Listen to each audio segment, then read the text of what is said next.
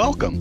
Please accept Jim and John's invitation to join them as they once again ask each other, What do you think about? Hey, Jim, a while back we had a conversation about cryptids native to Ohio. Do you remember that? I do indeed. Topic courtesy of Super Fanboy Allen. Yeah, it was actually. And uh, during that conversation, we had talked about what I had seen in my headlights and whether or not it was a Loveland Frogman. Oh, it was the Loveland Frogman. Well, I'm still unsure of what I saw. The Loveland Frogman. Well, I believe so too, maybe, but because it's extremely unlikely it was an alligator, right? So that's what it looked like to me was an alligator jumping over the guardrail. But anyway, I'm not convinced that it was the Loveland Frogman, but it was the Loveland Frogman. It was the Loveland Frogman. So my buddy Mike gave me a gift. He thought we should cover the cryptids of West Virginia. Uh, all right. Nah, just fucking with you. I love it. Lay it on me, brother. We should probably start with the most famous, uh, maybe he's infamous, of all of West Virginia's cryptids, the Mothman. I said the Mothman was the most famous because it's the subject of a major disappointment of a major movie called The Mothman Prophecies, starring Richard Gere. And it was based on a 1975 book by John Keel that was really mediocre. But we covered this pretty well in a different podcast, didn't we, Jim? Yeah, I included it in the Ohio Cryptids episode. He kind of spans the boundaries of both Ohio and West Virginia. First seen by the Gravedigger, then the necking teens at the TNT plant, clear up to the collapse of the Silver Bridge. He's Ohio and West Virginia bred. He is, absolutely. And it's cool, though, because as a cryptid, uh, the town of Point Pleasant has embraced it, right? Yeah, they have. Yeah, the first Mothman Festival was in 2002. It's been ongoing ever since. Average attendance for Mothman is around 10,000 people a year. So clearly it's a good time. And uh, I think everybody listening should reserve the third weekend of every September to attend this festival. Oh, the best thing is a 12 foot tall statue of the creature was unveiled in 2001. Yeah, you need to see pictures of this thing. I have that like pewter looking thing with the ruby red eyes. Yeah, yeah, it's it's it's not. Uh, I guess it's an artist's interpretation. In 2005, they have a Mothman museum and research center that opened. Did you know they have additional well documented Mothman sightings recently in areas around Lake Michigan? On October 28th of 2019, NPR station WBEZ reported the Chicago region has been experiencing a collective case of the heebie-jeebies in recent years, ever since reports of a giant flying winged humanoid began surfacing in 2011. Yeah, he's seen all around now, it seems. Uh, Chicago came to mind first, and there was a fairly recent sighting in Russia, I believe. I know I've heard of other places, but I can't think of them on the spot. Yeah, these reports are continuing. It's an easy Google search that shows they've been continuing even even in the year 2020. Thank God for Google. But O'Hare International Airport has been the epicenter of recent winged humanoid sightings. In the Lake Michigan Mothman investigation, with over a dozen sighting reports coming from the airport itself since August of 2019, so dozens, and many more reported in the surrounding communities. Reports from the larger investigation have come from every state bordering Lake Michigan and date clear back to 1957. Wow, that's pre uh, Silver Bridge. My favorite comes from Manuel Navarrete of the UFO Clearinghouse. He said he received a report recently from a woman who worked at O'Hare. And there's a lot of text in this report and stuff, so I'm going to skip ahead to just the good parts. Hey, Jim, read this for me. I continued walking toward my car when I heard the screech again, and it sounded like it was coming from behind me. I turned and looked toward the trees over by the road and saw what looked like two red eyes looking right at me. I sat there looking at those eyes for what seemed an eternity. I couldn't move, and it felt like the air was being sucked out of my lungs, almost like I was having an asthma attack. I saw this thing emerge from around the trees. It was illuminated from behind by the warehouses that were across the road, and it must have been seven to eight feet tall and was black. About this time, a large truck was coming down the road. and it shot into the air and was gone in a matter of a second. I stood there a few seconds, still too afraid to move. When I finally came to my senses, I practically sprinted for my car. I could not get into my car fast enough. And as I closed the door, I heard the screech again. I turned on my car and left as quickly as I could. I am not one for over exaggerations, but I felt almost as if I was being stalked. I felt sick to my stomach for two to three days after that encounter. And it took just as long for the feelings of paranoia to finally go away. It was the feeling of utter and complete hopelessness that disturbed me the most. And it helped contribute to my hesitancy of telling someone. I didn't even tell my boyfriend of this until after I decided to send this to you. And just remember, I am not one for over exaggerations. So that was an actual, it was the actual text of the testimony of this lady to the airport authority trying to say what happened to her. I mean, I picked, I cherry picked this one because it was the best. Yeah. Wow. Yeah. It was fun. But it's a fun report, man. That that sounds like something that scared her. Yeah. Yeah. The West Virginia also has its own rich history of other, less famous cryptids, with some being reported about as far back as the 1700s, which is prior to the time West Virginia became its own state.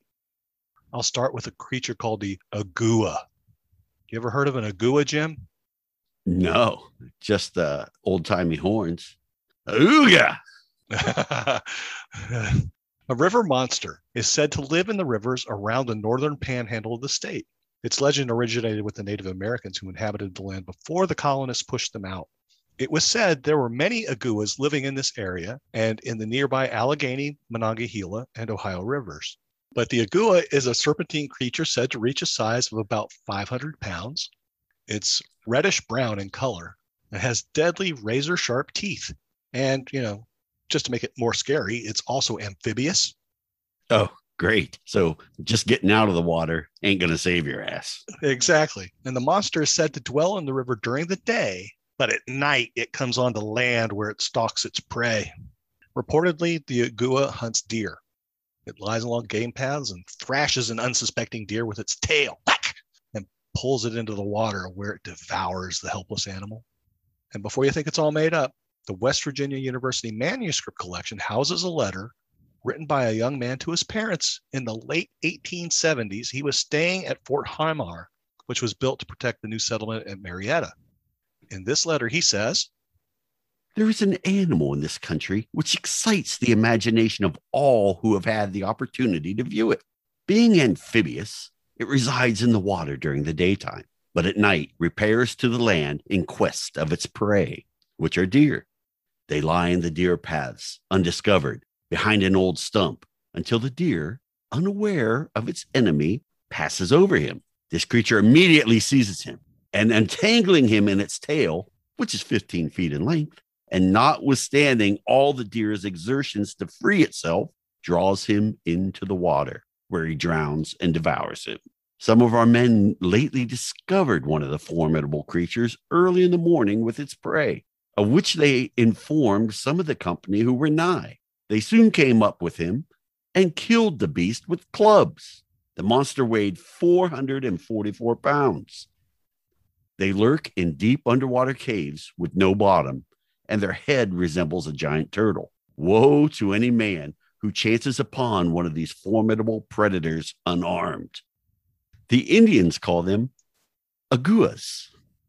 A rash of Ogua sightings took place in the early 1980s. That's the 1980s, Jim. 1980s. Yeah, that's not that long ago. The Fairmont Times reported on a number of sightings that occurred at the area in their May 15, 1983 issue. According to the report, something that was at least 20 feet long and reddish brown in color had frightened quite a few local fishermen. The creature was said to have a mouth lined with razor sharp teeth and a long flat tail that whipped the water into foam. Yeah. You know, I tried and tried to get that article, mm-hmm. and people kept passing it off and passing it off. And the last guy it was passed off to just sat on it, evidently, because I never heard back from him. I hate that. Yeah. Did you ever hear of a snarly yow? no. That's a great name, isn't it? Sounds like something out of a Hanna-Barbera cartoon, doesn't it? Yeah. But the snarly yow is a phantom dog known to haunt Maryland and the eastern panhandle of West Virginia. It's jet black in color with a fierce red mouth, large paws, and glowing eyes. The dog like apparition is known as the snarly yow, named after a legend that originated in Wales century ago. You know, phantom dogs just fuck with me. I love dogs. As I mentioned before, we currently have two Airedales. But the thought of a phantasmal canine roaming around in the dark gives me the willies. Yeah, I agree with you. I don't I don't need any part of a phantasm. During the early 1900s, many people in this area around the Maryland Eastern Panhandle region of the country reported seeing a massive black dog with a red mouth.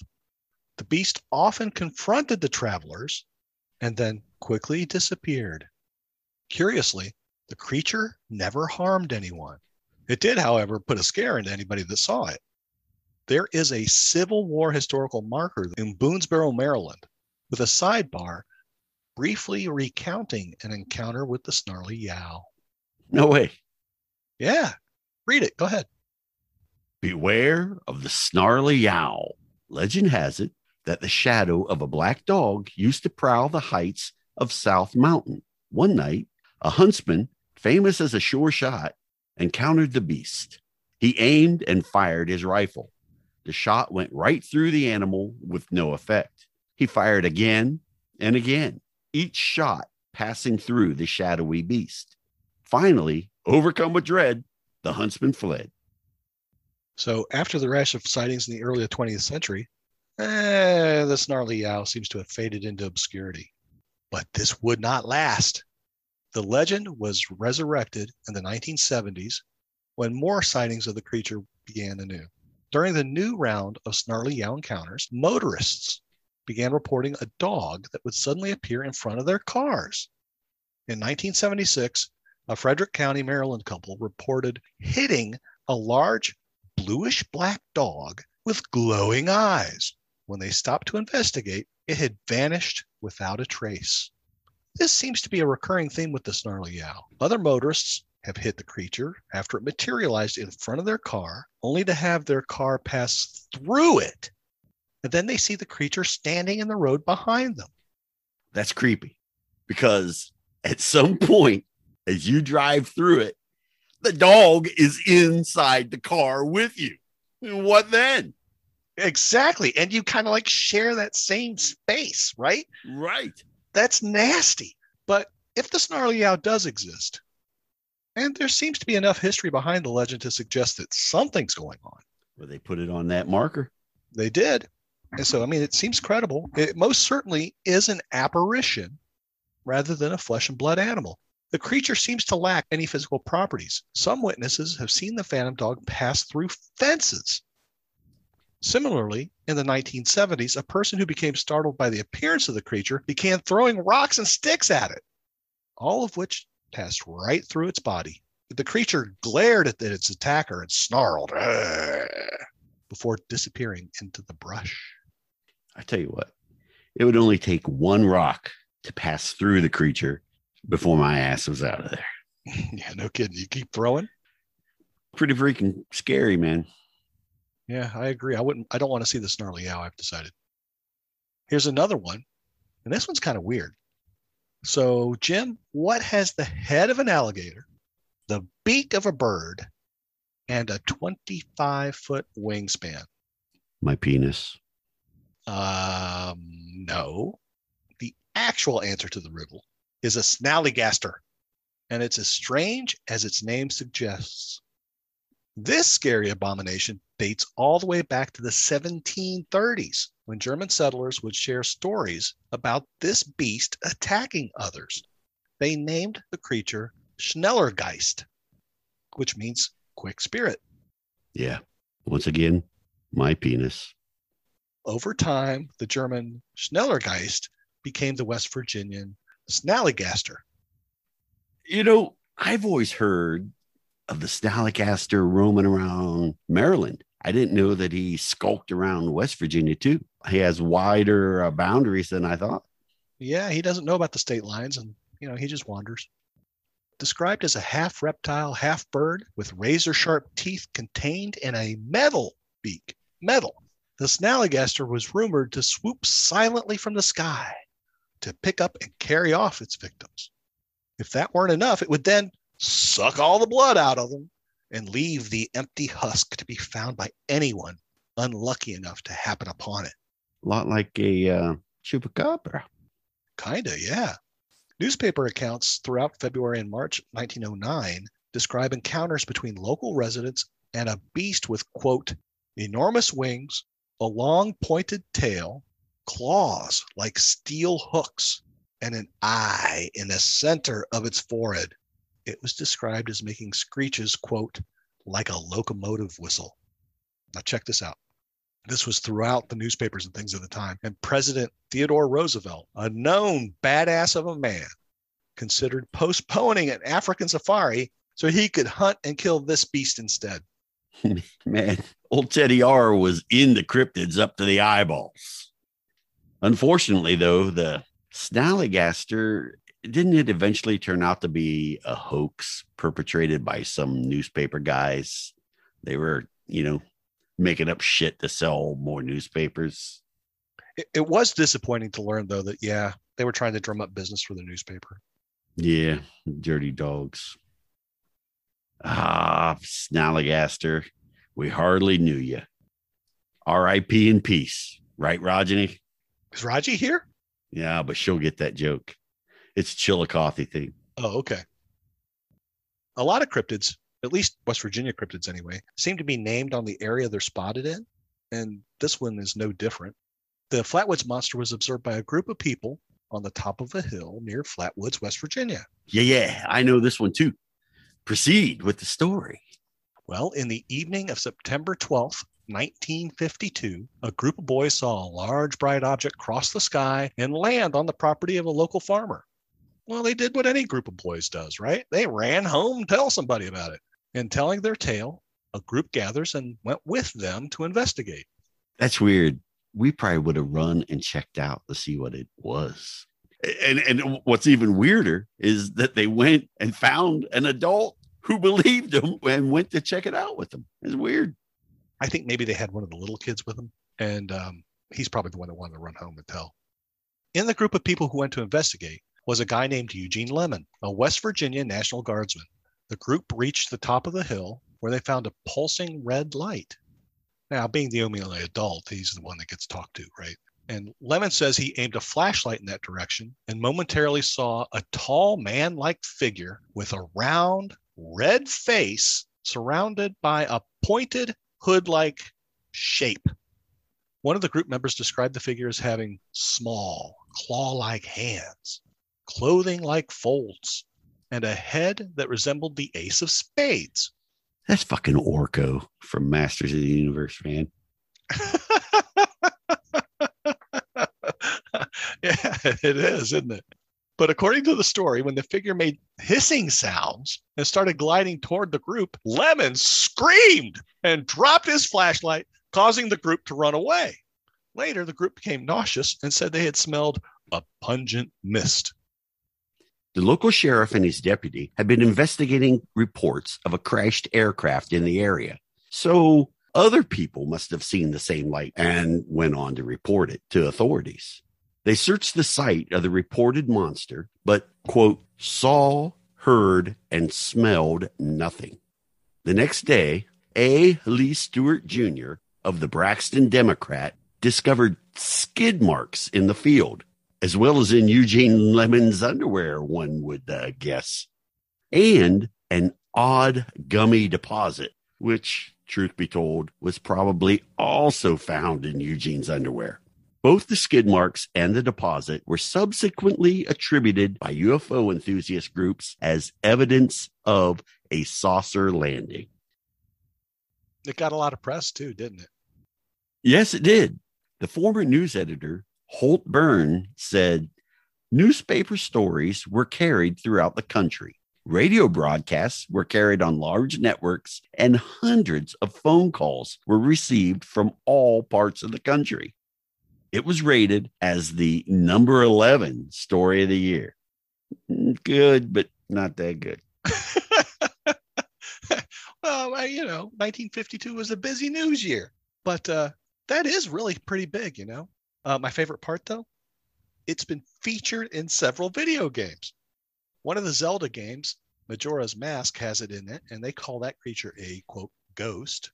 It's pretty scary for the approximately 100 polygons it got given and also in the game Fallout 76, which takes place in a post nuclear Holocaust, West Virginia.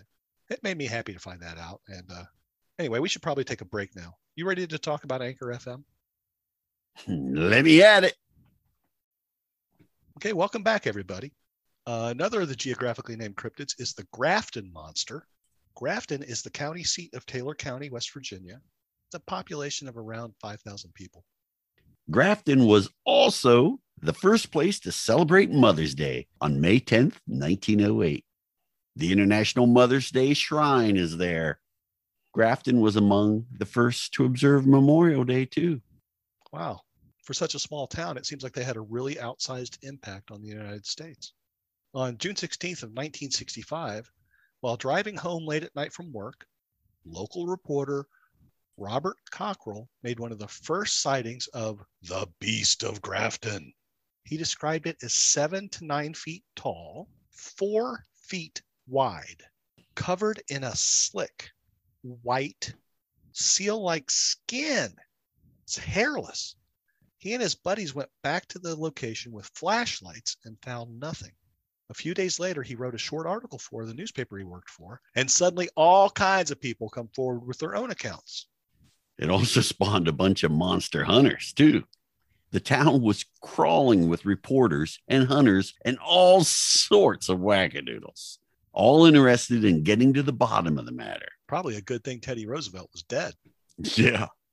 With all the sudden attention, police would launch their own investigation and find no evidence at all of such a beast. They concluded overactive imagination or a prank but maybe they just put this out in an effort to limit the number of people swarming the area. I think a lot of that happens, right? We know Project Blue Book was there to discount everything, not really investigate shit. It was all just to say it was, oh, it was nothing to see here. It was swamp gas. I wonder how many times this actually happens in these investigations. They just decide, oh, hell no, we're not telling anybody about this.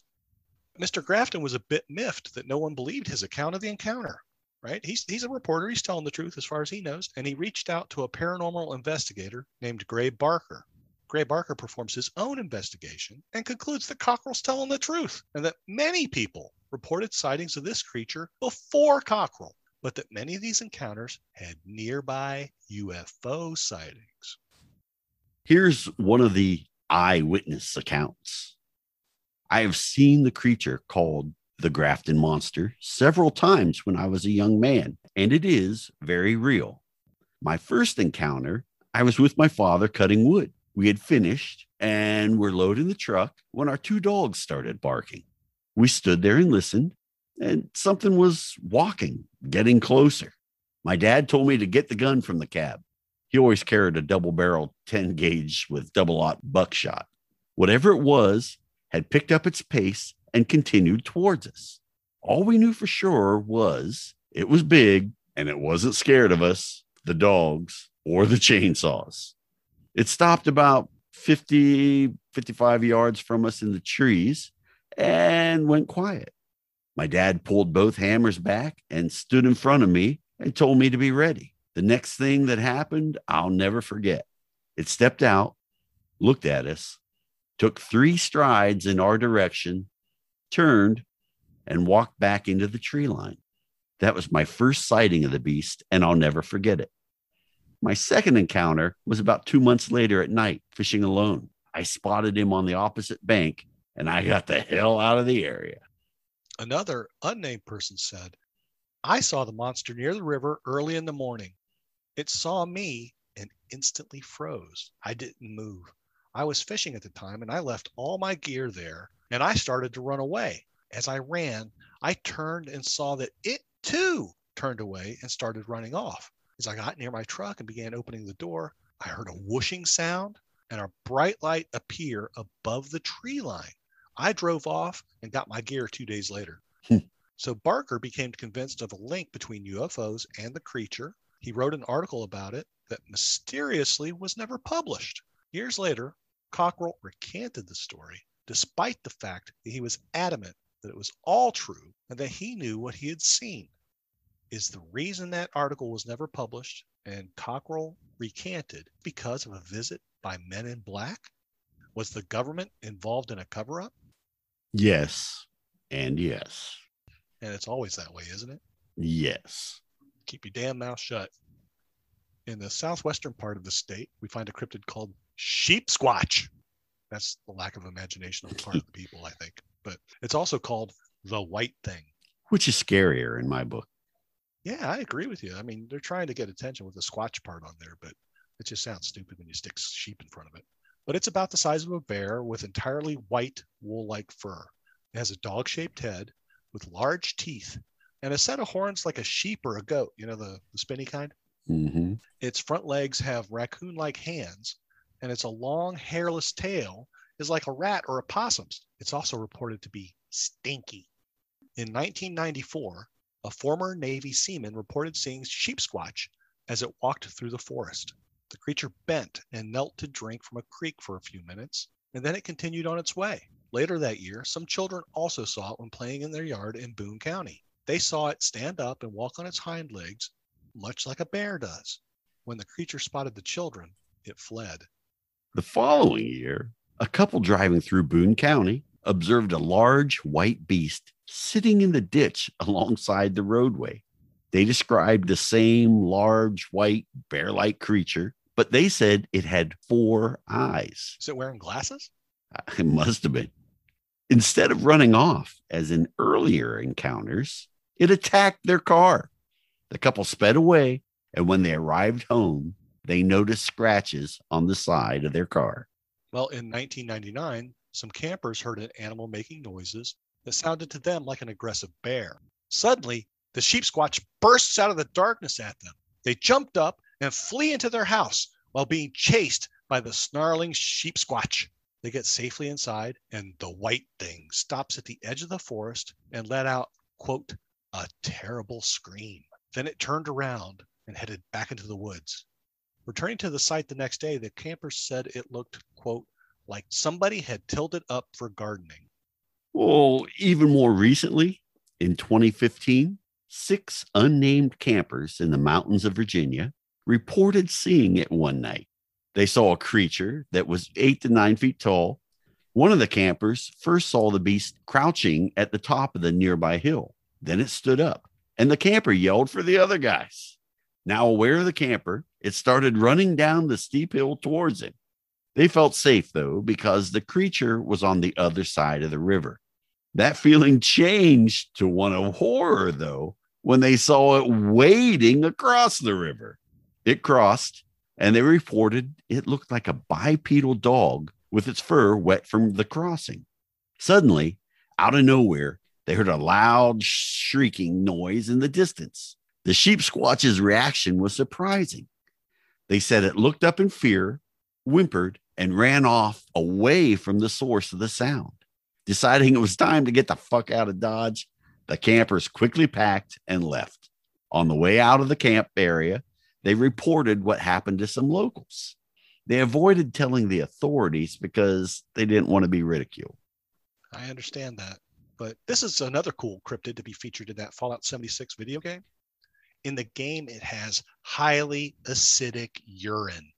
Uh, do with that fact what you will. Would that come in handy? It would, wouldn't it? But we're on now to the one of the weirder cryptids I've ever heard of. Did you ever hear of the Vegetable Man?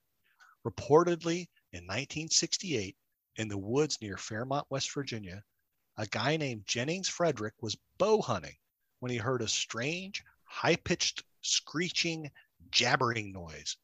He later said that it reminded him of a record player running faster than it was supposed to. Curious, he follows the sound into the woods and found a seven foot tall, pale green creature. It seemed to be weak or sickly. The being was very tall, let's say seven feet, with a very thin humanoid body, almost like a stick. Its head was oblong and it had wide ears that resembled leaves. It also had whiskers and two bulbous eyes that flashed red and yellow. Its arms ended in three fingers with suction cups tipped with thorns. It stood on legs that had toes that wriggled and looked like roots. When the creature noticed Mr. Frederick, it spoke to him telepathically as it has no mouth. It said, You need not fear me. I wish to communicate. I come as a friend. We know of you all. I come in peace. I wish medical assistance. I need your help. It suddenly then jumps onto Mr. Frederick and used its thorns to pierce his skin. It stared into his eyes, and he felt himself becoming mesmerized by the entity's flashing eyes. He said later that he could feel his blood being drained through the thorns. After a minute or two, the creature releases him and ran back into the forest. Dazed and dizzy from the encounter, Mr. Frederick did not pursue the creature. In the distance, though, he heard a humming sound that he believed to be the creature's UFO. Just a carrot picking minute here. Seven feet tall, thorns, toes like roots. I think Mr. Frederick Dunn watched The Thing one too many times. The thing was an extraterrestrial, anthropomorphic plant life form that gains sustenance by draining the blood from its victims. And if you look at any of the stills of the creature, you'll see that it has thorns on its knuckles, and its talons also kind of look like thorns. Odd, though, that this was near Fairmont, West Virginia, where the Ogua was seen in 1983 yeah, I'm not sure if I have a lot of credibility for this one or not, but yeah, it's just too spot on for for the thing. You know, I, I, I yeah, I'm sorry, but it's also pretty convenient that it jumps into a UFO and flies away at the end. Yeah, I I, I hate to do it, but I'm gonna. I, this one, I'm I'm BSing. You're just calling it BS. Yep. Uh, maybe he was smoking some dope or something while he was bow hunting. I don't know. My personal favorite West Virginian cryptid, this is my all time favorite cryptid ever, is the world famous Bat Boy. Described as a short, skinny creature having large, saucer like eyes, a mouth filled with razor sharp teeth, and large pointed ears, which is probably where the name Bat Boy comes from. But the story of Bat Boy broke June 23, 1992, and the now defunct supermarket tabloid known as the Weekly World News, which I used to buy religiously. RIP in peace. Oh man, that thing was fun to read. I loved it. On the front page was a headline reading Bat Child Found in Cave. According to the story, quote, boy captured by explorers two miles underground. His giant eyes see in the dark and his ears are better than radar. His mother, a human woman named Susan Boy said he was fathered by an unidentified bat like creature. Due to perpetually living underground, he never went to school or had a playmate. Ah, I got to call bullshit again.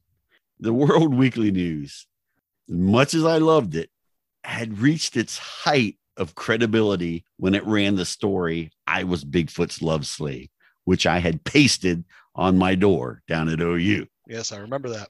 But then when it started peddling the nonsense about the Bat Boy, that was the beginning of the end.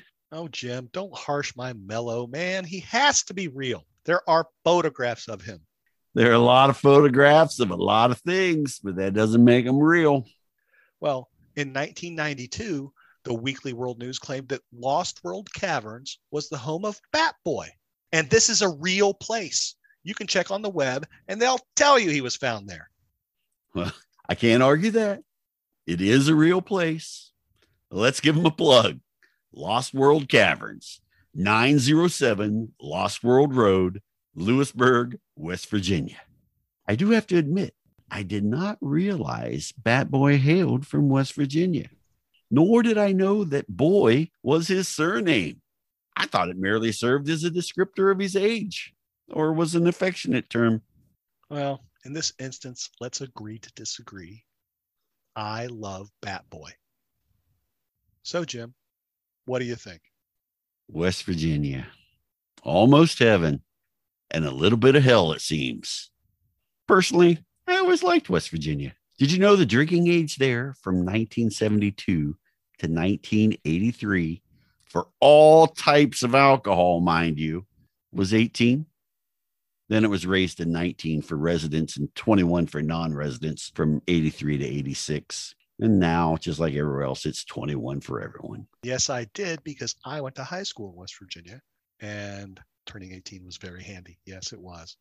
I can recall riding along with my brother and a couple of his high school buddies back in, it must have been 78 or 79, and purchasing some booze down there.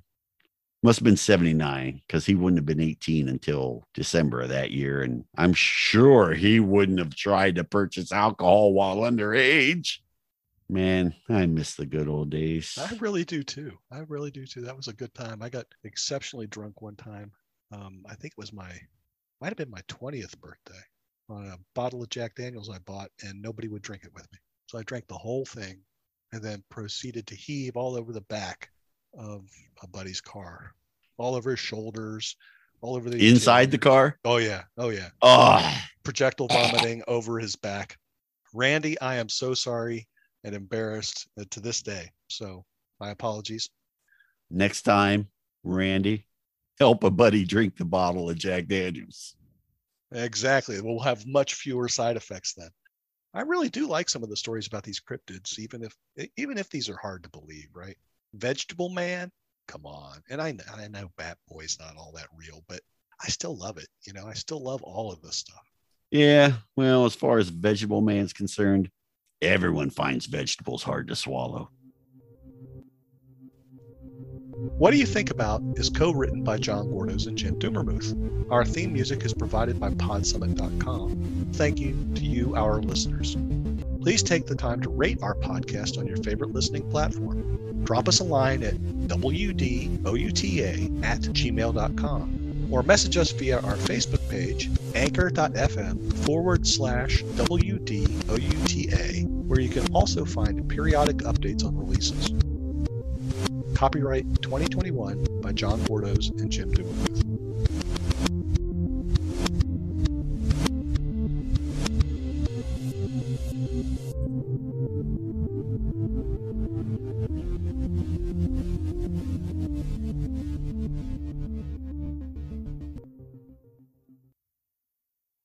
You know, not too many people know this about me, but I do originally hail from West Virginia, but that's an entirely different place altogether.